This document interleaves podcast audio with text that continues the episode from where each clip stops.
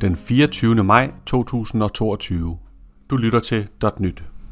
I sidste uge talte vi om, hvad partitionering egentlig er, og det her afsnit forudsætter, at du har en grundlæggende forståelse for partitionering. Så hvis du missede sidste afsnit, så foreslår jeg, at du hører det først. I dag tager jeg fat i et konkret eksempel, og det er en øh, video hosting service til virksomheder, som vi skal forestille os i dag. Så det er altså virksomheder, der tilmelder sig den her service, og så kan de lægge øh, deres videoer op på en sikker måde og dele dem med medarbejdere og kunder. Og med det udgangspunkt, lad os så tænke over, hvordan vores database ville se ud, og vi starter fra toppen med en kundetabel. Husk, at grænseværdien er 10 GB per partition. Så det betyder, at du må ikke have mere end 10 GB data i en partition. Men en liste af kunder kommer nok aldrig til at fylde mere end 10 GB. Så det betyder, at du kan godt undlade at partitionere din kundetabel. Men en anden grund, at man skal overveje partitionering, er også, hvordan data tilgås. Men i de fleste tilfælde, så tilgår man jo nok hele kundelisten, eller en enkelt kunde, og så giver det ikke mening at partitionere. Måske hvis man har noget som for eksempel en landepartner, som ligesom ejer hver deres kundeliste og ikke må se hinandens kundelister, så kunne det godt give lidt mening at partitionere. Men selv der vil det heller ikke være nødvendigt.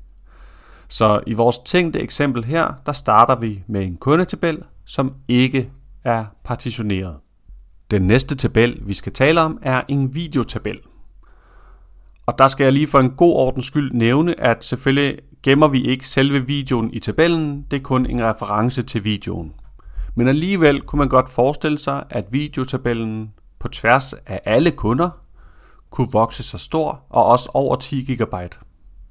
Men det er ikke den primære grund til, at vi nok gerne vil partitionere videotabellen. Vi skal forestille os her, at hver kunde betaler hver for sig, så det er deres egen lille service, de får, og der er ikke umiddelbart planlagt noget med, at kunder skal dele videoer med hinanden. Tværtimod, videoerne skal ligge sikkert, så her kan partitionering også hjælpe. Hvis vi partitionerer videoerne per kunde, så vil de ligge logisk separeret, og en eller anden uopmærksom udvikler kan ikke ved et uheld komme til at lægge videoer fra en kunde til en anden.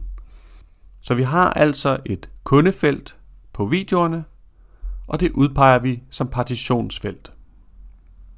Medarbejderne kan tilføje kommentarer til videoerne, og dem skal vi også gemme. Måske skal kunder også kunne kommentere, så der kan komme rigtig mange kommentarer. Måske overstiger det 10 GB for én kunde, så det er ikke nok at partitionere kommentarer per kunde, vi må partitionere dem yderligere. Men det er faktisk ikke den vigtigste grund til, at vi skal partitionere kommentarerne.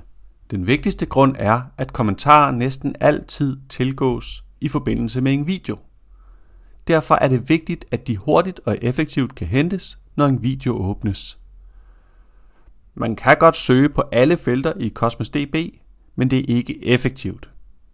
Derfor skal man partitionere efter, hvordan man tilgår data, og i det her tilfælde skal man nok partitionere efter både kunde og ID på videoen. Det kan du rent praktisk gøre ved at tilføje et felt på kommentarerne, som hedder kunde og video ID. Og der skal du så gemme både kunde og video ID, hver gang du tilføjer en kommentar til databasen. Men hvad så, hvis du gerne vil finde de seneste 10 kommentarer på tværs af alle videoer? Du kan jo kun hente data for én partition af gangen, og du har partitioneret kommentarer for hver video, så betyder det vel, at du skal hente kommentarer for hver eneste video, måske tusindvis af gange, for bare at finde de seneste 10. Det er jo helt umuligt. Og betyder det så, at vi har partitioneret forkert? Nej, vi har partitioneret efter det primære brugsscenarie, som er, at kommentarerne skal kunne hentes effektivt under en bestemt video. Men vi skal alligevel understøtte et scenarie, der hedder vis de seneste 10 kommentarer. Så hvordan kan vi understøtte det, når vi nu har partitioneret på en anden måde? Nogen vil nok foreslå, at man bruger en service som Azure Search, og det kan man også godt gøre. Men der findes også en rigtig god løsning, uden du skal til at bruge et søgeprodukt. I stedet kan du bruge Cosmos DB Trigger. Det kan du bruge til automatisk at kopiere alle dine data fra en container til en anden container. Men hvad hjælper det? Så har du bare en kopi af dine data. Jo, det er sådan, at det er på containeren, at man udpeger, hvilket felt, der skal bruges til partitionering. Så ved at kopiere dine data, har du mulighed for at partitionere dine data efter nogle sekundære formål, som det her. Det kunne fx være på dato, hvis du let skal finde de seneste kommentarer på tværs af alle videoer. Så det var de ting, man skal overveje, når man partitionerer. Den ene er, kommer der til at være flere data end 10 GB, så skal man helt sikkert partitionere. Er der brug for, at data isoleres fra hinanden, for eksempel hvis de tilhører forskellige virksomheder, ja, så skal du også partitionere. Og sidst, men ikke mindst, så skal du partitionere efter, hvordan dine data oftest tilgås. Så husk, du skal understøtte dit primære scenarie først, og så kan du kopiere data, hvis du gerne vil understøtte sekundære scenarier. Held og lykke med det, og skriv gerne med spørgsmål og kommentarer på afsnittet på sociale medier. Du finder .nyt på Facebook, LinkedIn og Twitter.